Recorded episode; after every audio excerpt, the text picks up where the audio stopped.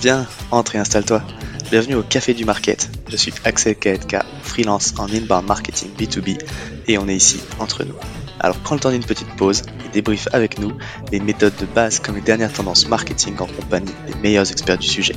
Inbound marketing, demand gen, création de contenu, branding, SEO. Tout va y passer pour que tu puisses reproduire chez toi ce qui marche le mieux pour les autres. Si le podcast te plaît, n'hésite pas à le partager à tes collègues en me taguant sur LinkedIn ou en laissant 5 étoiles sur Apple Podcast. Et maintenant, détends-toi, prends ta boisson préférée. Et surtout, si tu entends une discussion intéressante, serre-toi, c'est offert par la maison. Pour ce podcast, j'ai l'honneur d'être soutenu par ma solution de marketing automation préférée, c'est Si je t'en parle, c'est parce que je l'ai utilisé à titre pro et que j'en ai été pleinement satisfait. On le sait quand on fait du marketing automation, ce qui est compliqué, c'est d'entretenir constamment des workflows de nurturing et de les mettre à jour avec de nouveaux contenus. Là où Pledzi est très fort, c'est qu'ils ont développé une campagne intelligente qui est capable de pousser automatiquement le bon contenu au bon moment à la bonne personne, en fonction de ses centres d'intérêt et du stade de maturité du lead. Qui ne gâche rien, c'est qu'ils ont une équipe au top avec un service CSM dédié qui est là pour t'aider à mener à bien ton projet.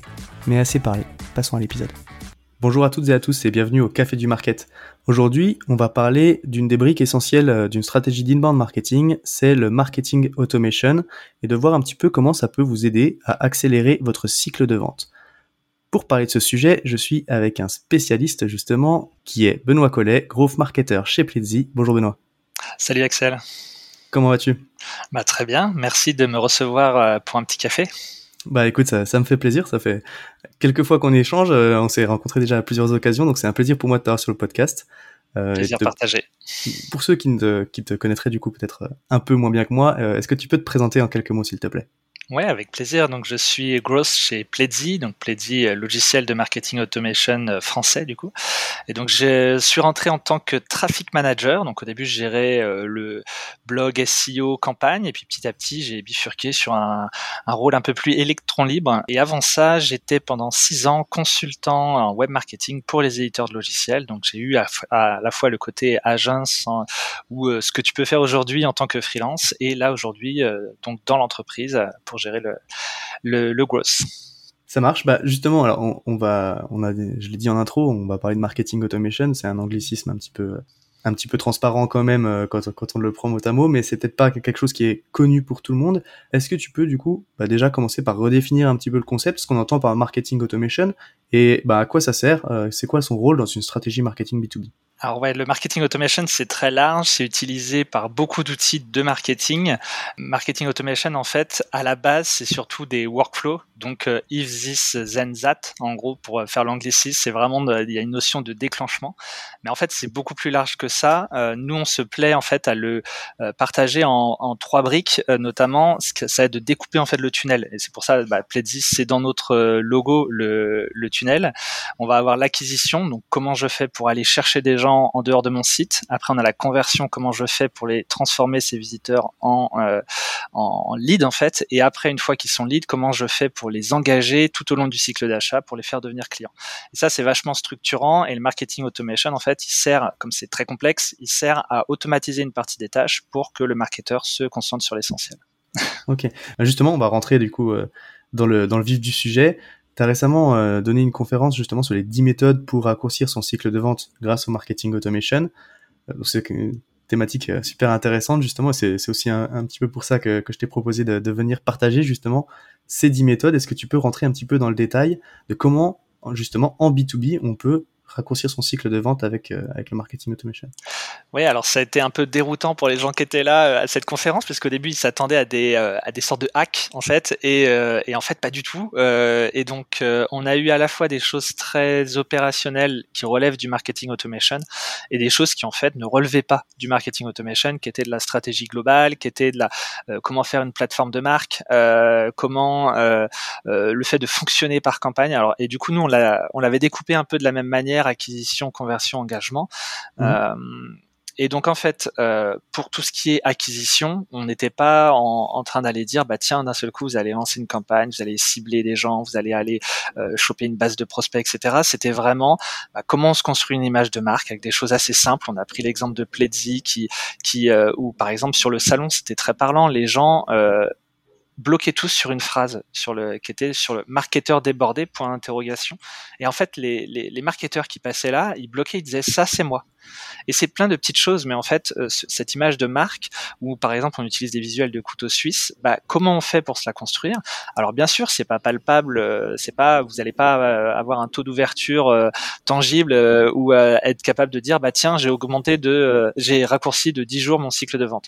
Par contre, le fait qu'un prospect d'un seul coup s'arrête devant un, un, objet d'email ou une de vos publications Facebook parce que vous avez la bonne image, le bon, le bon mot qui va bien, bah ça c'est super important. C'est euh, bah, c'est le classique, on va dire faire les personnages, mais c'est discuter avec ses clients, c'est tout ce genre de choses. Si on prend le temps de bien le faire, euh, bah, en fait derrière ça accélère énormément le cycle de vente. Et nous on l'a vu euh, chez Plaisir, on donnait l'exemple, on a raccourci de trois mois, il me semble, le cycle de vente en deux ans. Donc c'est c'est des enfin voilà c'est des chiffres qui sont en fait énormes pour nous parce que derrière c'est c'est bah, du cash plus rapide, etc., etc.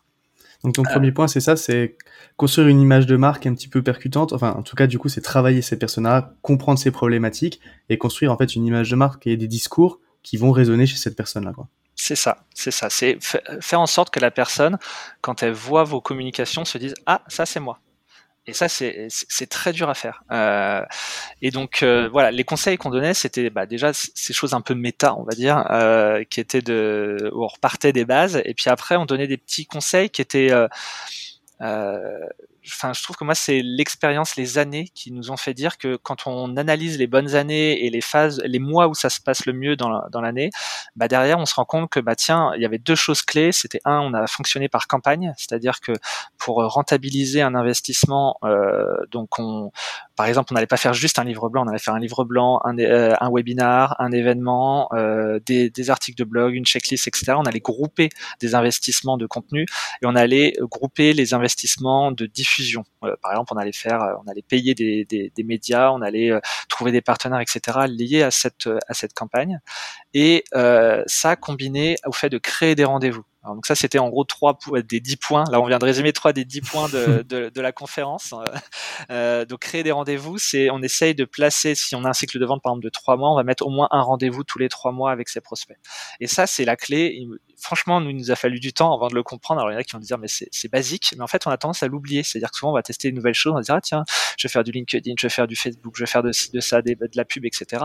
Mais en fait, s'il n'y a pas ça, bah, derrière, ça tombe un peu à l'eau. Et euh, du coup, euh, par exemple, nous, on fait un webinar chaque mois, au moins huit webinars par euh, par an, mais ça fait à peu près un événement chaque mois parce que on se rend compte que le fait de donner rendez-vous, bah, ça nous donne un prétexte pour aller capter ces prospects, aller les engager, leur dire, leur montrer qu'on est là et leur donner une une occasion d'avoir un contact humain avec nous. Ok, donc tu dis, alors on va, essayer de reprendre ce que tu as dit, fonctionner par campagne, donc c'est-à-dire qu'en fait tu vas traiter un sujet, par exemple sur un livre blanc, mais tu vas justement l'entourer du coup d'articles de blog qui vont peut-être sortir avant ou sortir après pour bah, alimenter soit le livre blanc et puis un peu un peu préparer aussi ton audience, euh, faire un webinar sur ce sujet-là et du coup tu vas prévoir en fait sur quoi trois mois, six mois euh, des toute une bah, toute une série de contenus autour de cette thématique euh, qui vont du coup venir alimenter le cycle. C'est ça, et ça va nous donner tout ça, le fait d'imbriquer les choses, ça va nous aider en fait à donner des prétextes à relancer nos, nos, nos, prospects. C'est-à-dire que, tiens, tu as vu un webinar, bah, je vais te conseiller le livre blanc qui va avec. Euh, ou tu as lu un article, je vais te conseiller le webinar qui va avec, etc. etc. Et ça, c'est vraiment la clé parce que, euh, bah, du coup, on est moins en train de faire le grand écart euh, à dire, tiens, tu viens de lire un article sur les personas, bah, regarde, j'ai un outil de marketing automation. Là, dans la tête du prospect, c'est le grand écart. Et du coup, bah, c'est un moyen d'engager, puis petit à petit, à force de consommer des choses chez vous, bah forcément, on va accélérer ce, cycle de vente. Ok. Euh, et tu as dit un deuxième truc super intéressant, donc c'est créer des rendez-vous. C'est qu'effectivement, un cycle de vente, tu as une idée à peu près de la durée que ça prend, et donc il faut que tu, en fait, tu crées des rendez-vous pour euh, donner l'occasion à ton prospect du coup de réfléchir euh, et de se poser la question un petit peu plus tôt en fait. Clairement. C'est euh, vraiment. alors nous on joue là-dessus parce que ça marche bien nos, nos webinaires. Après ça peut être de différentes manières. Hein. Si vous avez euh, des experts euh, chez vous, par exemple, ça va être des conférences plutôt techniques. Nous c'était des choses de plutôt de vulgarisation et pour aider à résoudre des problématiques très opérationnelles marketing qui vont faire que le responsable marketing va arriver, on va lui débloquer des situations et donc après il va être à même de, il va être en confiance par exemple pour aller voir son dirigeant et lui dire on va avec eux, tu vas voir, c'est j'ai confiance en eux. Ils ont eu un contact humain, ils ont confiance, ils disent ils sont comme nous, c'est une start-up, etc. enfin voilà. Donc c'est euh, créer ces rendez-vous humains pour faire en sorte que euh, des, euh, des, des, personnes dans l'entreprise vont être capables de dire du bien et de dire ok, je les ai vus, j'ai vu les gens qui composent cette entreprise, il faut qu'on aille avec eux. C'est c'est vraiment clé dans le dans le côté dans émotionnel B2B. Ça reste des humains qui vont mmh. prendre des décisions et ça permet de rassurer. Et ça c'est vraiment essentiel dans la stratégie. Ok, et le fait d'avoir une cadence, effectivement, par, rapport à ton cycle de vente, du coup, ça permet euh, bah, ça, d'avoir des rendez-vous ponctuels, quoi. Intéressant. Ça. ça marche. Ouais, vas-y. Bah, du coup, je te pourrais enchaîner sur les, ça, points suivants. des choses très méta, très peu palpables. Et puis après, forcément, on a donné des conseils beaucoup plus, euh, on va dire, avec des, des quick wins. Euh, et du coup, on avait j'aime bien attaquer euh, souvent quand on veut faire un, gros impact. Euh, c'était en tout cas quand j'étais consultant ce que je faisais, un gros impact très rapide. On allait attaquer directement la conversion. Et chez Plaisy aujourd'hui, quand nos, clients signent, c'est vraiment là où on va on va y aller. Souvent, ils ont des taux de conversion inférieurs à 2%. Et, euh, et en fait, on va les aider à prendre leur top des pages, on va dire, et d'aller placer des bons call to action. C'est-à-dire que souvent, par exemple, le gros dame des, des boîtes B2B, c'est que il y a le site où on parle de nous, c'est nous, nos offres, nos solutions, Donc forcément déjà la personne doit faire un effort intellectuel pour se, se voir la proposition de valeur pour lui et non pas euh, comprendre les fonctionnalités d'un logiciel et plutôt se dire bah tiens elle est où ma problématique? Donc il y a, y a tout ce, euh, ce, copywriting là et ensuite il y a comment on lui offre une possibilité de laisser ses coordonnées. Donc euh, avoir le plus tôt possible des coordonnées pour être à même d'accélérer ce cycle de vente après. Et ça bah ça se fait arrêter de dire toujours contactez-nous et d'avoir un seul formulaire sur le site et de proposer plein de d'options. En B2C on va souvent dire il y a un truc c'est bah, l'acte de vente. Et donc on va mettre le call to action le plus tôt possible dans la page. En B2B, ça marche pas trop comme ça, c'est plutôt offrir des portes de sortie pour que la personne qui est moins mature euh, ne soit pas forcée, par exemple, de demander une démo et donc euh, offrir des alternatives, par exemple bah, lire une brochure, euh, euh, découvrir comment ça marche avec un PDF à télécharger ou ce genre de choses. Donc vraiment des portes de sortie qui va faire que la personne se sente moins agressée, on va dire commercialement. Elle a peur d'être rappelée tout de suite par un commercial, et donc on va lui permettre de se documenter par elle-même. Je veux pas sortir les stats parce que maintenant on les voit partout, mais vraiment tout le monde essaie de se faire les choses par eux-mêmes et, retarde le, le moment où ils vont être appelés par un commercial. Et donc c'est offrir ces moyens là et et, euh, d'optimiser ces formulaires, par exemple de réduire le nombre de champs qu'on va demander pour les gens. par exemple, si on demande pas un numéro de téléphone à quelqu'un dans un premier contact, euh, bah, il va il sait très bien qu'il va pas être appelé par un par un commercial tout de suite. Euh, voilà, donc euh, du coup on va le demander la deuxième fois. Euh, c'est ce genre de, de choses euh, qui fait que bah, les gens seront plus enclins à laisser leurs coordonnées. Et puis à côté, pareil, on va éviter de demander plein d'infos qu'on peut avoir avec de l'enrichissement, euh, de l'enrichissement de données. Par exemple, dès qu'on a le site web, on va lui demander le site web de son entreprise et à partir de ça, bah, on va être capable d'enrichir, d'avoir le nombre de personnes dans la boîte, etc. Ça évite que la personne ait à tout remplir alors que ces données sont publiquement accessibles. D'accord. Tout ça, c'est plein de moyens, de petits moyens, optimiser ses pages, optimiser ses formulaires, qui vont faire que bah, le taux de conversion, en général, il fait x2. Ok. donc placer les bonnes call to action au bon endroit, améliorer le copywriting pour euh, justement moins parler de toi, mais euh, de ce que tu vas offrir plutôt à la personne, euh, quel problème tu viens régler, quoi, pour la personne. Et donc tu as dit optimiser les formulaires, donc limiter les champs et compléter, enrichir si possible automatiquement. Euh, avec les données publiques en fait que tu peux récupérer à partir d'un site internet. C'est ça. Et donc du coup, bah, tout ça, c'est des choses, en fait, comme on parlait d'accélérer le cycle de vente, vu qu'on va capter les gens plus tôt, on est capable de savoir plus tôt qu'ils sont en phase, euh, peut-être pas en phase d'achat, mais au moins on va être capable de les détecter le plus tôt possible et d'accélérer, de voir en combien de temps on est capable de les, de les faire, euh, de les rallier au produit, on va dire, au produit ou au service que l'on vend. Ok. Euh, et, donc on a fait les phases euh, acquisition et, conversion. Euh, et donc pour au niveau de l'engagement, donc t'es les derniers alors ça, c'est notre cœur de métier, on va dire, chez Pledzi, mais oui, c'était. alors il y avait notamment une notion de cartographier le tunnel d'achat déjà être capable de savoir pour chaque contenu est-ce qu'il est pour de la phase découverte, c'est-à-dire que on va parler des problématiques du prospect, mais potentiellement même pas de son produit. Mhm. Euh, ensuite, la phase d'évaluation, c'est quand il va commencer à regarder les prix, à, comparer avec des concurrents, etc. Puis la phase d'achat, c'est là où on a besoin de le rassurer et de lui montrer que euh, que bah, que ça a marché chez d'autres et du coup, c'est typiquement les cas clients. Et donc en fait, souvent, ce que l'on voit, c'est que les gens, quand ils disent je me lance en inbound, ils vont commencer par des choses très découvertes, donc ils vont créer plein d'articles, mais en fait, mhm. ils parlent plus du tout du produit. Et donc en fait, c'est le pareil, on parlait de grand écart tout à l'heure, bah, c'est exactement ça.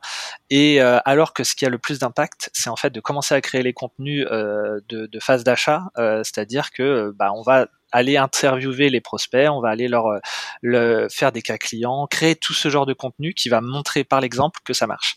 Et, et, petit à petit, on va remonter le tunnel d'achat pour créer une vraie machine à, aller capter du lead. Mais c'est plus facile en tant que marketeur parce que du coup, en plus, les cas clients, comment on les fait? Bah, On dit souvent commencer l'inbound par faire les personas. Bah, là, c'est commencer l'inbound par faire vos cas clients. Comme ça, vous allez parler à vos euh, clients qui sont en fait vos personas et du coup vous allez faire une pierre de coups euh, vos contenus phase d'achat et vos personas. Voilà. Ouais, intéressant. C'est vrai que je vois, beaucoup ça aussi, effectivement, les entreprises qui se démarrent dans le contenu, qui font un blog, en fait, euh, donc beaucoup d'articles de découverte, et, et, qui après en fait se demandent pourquoi il y a rien qui convertit quoi. C'est ce qu'on a euh... Hein. on a été les premiers à faire cette erreur, donc c'est pour ça, euh, faut vraiment pas avoir à rougir si vous dites ah mince c'est exactement ce que je suis en train de faire. Ah on a fait exactement. on l'a tous fait. Hein. et, et, effectivement en fait tu te rends compte que quand tu veux cartographier un petit peu le funnel, que bah t'as rien pour les phases d'évaluation, t'as rien pour les phases d'achat, et puis en fait c'est pas normal que tu convertisses pas parce que bah t'as fait que de la découverte quoi, et donc bah, les gens, tu les fais pas avancer dans la, dans la en maturité. C'est ça, et nous, en plus, Pledzi nous le dit. Alors, du coup, nous, on était les premiers au bout de je sais plus combien de temps. Et là, on voyait, euh, attention, les dirigeants en phase d'achat n'ont aucun contenu. Ah mince, bon, on va peut-être s'y mettre, les gars. voilà. Donc, euh, voilà, ça, ça nous arrive à tous. Et, euh, et puis, tu vois. Euh, justement, alors on, on, on, se dirige vers la fin de l'interview, comme on est, on est entre nous. Euh, Là, on parle de bonnes pratiques. Euh, on a déjà dit aussi effectivement qu'on avait déjà fait quelques erreurs et c'est normal. Mais euh, la vie de marketeur, c'est jamais tout rose. Euh, c'est quoi le plus gros challenge auquel tu as été confronté? Alors, euh, il y en a eu plusieurs parce que du coup j'ai plutôt des choses très grosses euh, qui sont pas les mêmes problématiques qu'en on va dire marketing pur. Euh, en marketing, le plus dur, ça reste toujours la même chose. C'est ce qu'on disait. La, le première chose, c'est l'image de marque, etc. C'est comment on va pitcher sa proposition de valeur. Trouver les bons mots, euh, prendre le temps de faire une bonne page. Euh, on en discutait il y a pas longtemps avec Lisa chez nous, euh, qui devait faire une page de vente et qui se sentait très frustrée d'avoir à faire, refaire, refaire, refaire. Et, euh, et en fait, bah, c'est vraiment pour moi le truc qui reste le plus dur à faire en marketing. faire une bonne page de vente. On s'est fait aussi accompagner des fois en externe parce que on a souvent le nez dans le guidon. On est collé sur notre produit, nos services, et en fait, des fois, on a besoin que quelqu'un extérieur vienne nous mettre la petite claque derrière la tête pour nous dire voilà, bah non, change ce mot ou attention, là tu euh, euh, tu, es trop abstrait ou euh, là c'est pas assez concret, etc. Et ça, ça reste la chose pour moi la plus dure à faire en marketing. Alors qu'en growth, c'est pas du tout la même chose. En growth, bah, en fait, on a des données dans tous les sens et la chose la plus dure à faire, et j'ai été rassuré en voyant que c'était le, le l'étape la plus compliquée dans toutes les scale-up, quand tu parles avec les grosses, des grosses scale-up, des licornes actuelles françaises, c'est mettre en mhm. place tout ce qui est data lake et euh, interaction avec des données, mais non pas juste euh, parce que pour le coup, euh, CRM et marketing automation, ça on sait faire, on sait très bien faire, mais par contre, en fait, sur toute l'entreprise, aller avoir avoir des choses qui vont scraper à certains endroits, des choses qui vont enrichir, des choses qui vont nettoyer, et d'avoir une, une donnée qui reste tout au long du cycle de vente, etc. C'est c'est quelque chose qui reste compliqué à faire euh, de, par exemple, si vous allez scraper des données à un endroit, que la chose se maintienne dans le temps. Euh, voilà, tout mm. ça, c'est des, choses qui demandent énormément de travail. Moi, je suis pas un profil euh, très technique, on va dire, en termes de growth. Je suis beaucoup plus sur le marketing. Et du coup, bah forcément, j'ai besoin d'aide là-dessus. Et, et je vois que souvent, on va bricoler des hacks. Donc ça, ça marche très bien. Mais quand on va avoir un truc industrialisable, bah là, c'est plus la même chose et on rentre dans des problématiques de grands comptes, quoi, on va dire. Ouais. Ok. Et euh, donc s'il y avait une chose à retenir, on a dit quand même pas mal de trucs, mais s'il y a une chose à retenir de notre échange, du coup, pour une boîte euh, qui se lance euh, en inbound et qui se lance du coup derrière en, marketing automation, ce serait quoi pour toi? Alors, bah souvent, c'est d'arrêter de penser canaux, tactiques, etc. De vraiment, on va essayer d'aborder, par exemple, souvent les gens ils viennent, tiens j'ai envie de lancer une campagne Facebook, tiens j'ai envie de, de lancer un workflow. En fait c'est très très zoomé, très vraiment on attaque sur une problématique très concrète, mais c'est de prendre un peu ce recul sur, bah ok à quoi déjà avant de faire ça, euh, c'est quoi notre proposition de valeur, c'est quoi notre positionnement euh, par rapport à la concurrence. Euh, et ça, en fait, c'est la clé, c'est-à-dire qu'on peut avoir n'importe quel produit, de se dire qu'est-ce qui me différencie des, autres et euh, comment je vais euh, mettre du sel sur la problématique de mes prospects pour mettre en avant euh, ce qui va pas et leur présenter notre positionnement original. Enfin, c'est très méta ce que je dis, mais c'est vraiment la, la, clé. Et donc c'est vraiment ça. Arrêter de considérer les tactiques, etc. C'est déjà prendre un peu de hauteur et après appuyer là où on est bon et de se dire toujours, c'est le dernier truc, je pense, se dire qu'on est invisible, que quand on pense comme ça, qu'on est, je suis invisible, comment je vais faire pour aller chercher les gens là où ils sont? À partir du moment, une fois qu'on s'est dit ça, euh, bon, on est capable de, de, de, de trouver. Euh, bah, si en ce moment euh, c'est TikTok, bah, allons sur TikTok. Et, mm. Enfin voilà. et du coup, on arrête d'avoir des a priori en se disant si tout le monde dit c'est LinkedIn, oui, mais peut-être que LinkedIn aujourd'hui, mais dans un an, c'est quoi? Et donc en fait voilà. Et donc c'est vraiment arrêter de penser de mettre tous ses œufs dans le même panier d'une tactique ou d'un canal et essayer de penser plus global et d'être agile là-dessus et ça se passera bien. Ouais, tu l'as dit effectivement, quand ton positionnement il est clair et que ta proposition de valeur elle est bonne, en fait j'ai presque envie de dire peu importe le canal, il n'y a pas de raison, à condition que ton prospect évidemment l'utilise, mais il n'y a pas de mauvais canaux. Après c'est euh, c'est une question d'exécution euh, parce que si ta proposition de valeur elle est bonne et que ton prospect il traîne par là, normalement ça devrait marcher. c'est exactement ça. Ça marche. Bah écoute, merci beaucoup euh, Benoît pour pour tout cet échange. Euh, C'était un plaisir de t'avoir sur le podcast. S'il y a des questions pour toi, euh, bon, t'as dit que t'étais moins allé sur LinkedIn, mais t'es quand même présent. oui, j'y suis, j'y suis, je réponds. Euh, c'est pas, euh, c'est pas mon fort, mais, mais j'y suis. Je préfère Twitter pour le coup. Venez me parler sur Twitter. ok, ça marche. Bah écoute, le, le message est passé. Merci beaucoup Benoît encore une fois et je te dis à très bientôt. Merci Axel, c'était un plaisir. À tous ceux qui ont tenu jusqu'ici, déjà merci beaucoup et j'imagine que le sujet vous a plu, donc n'hésitez pas à envoyer de bonnes ondes à notre invité. Pour ceux qui le souhaitent, le meilleur moyen de soutenir le podcast, ça reste d'en parler autour de vous et de laisser 5 étoiles sur votre plateforme d'écoute préférée. Je compte sur vous. Et dans tous les cas, je vous dis à bientôt pour un prochain rendez-vous au Café du Market.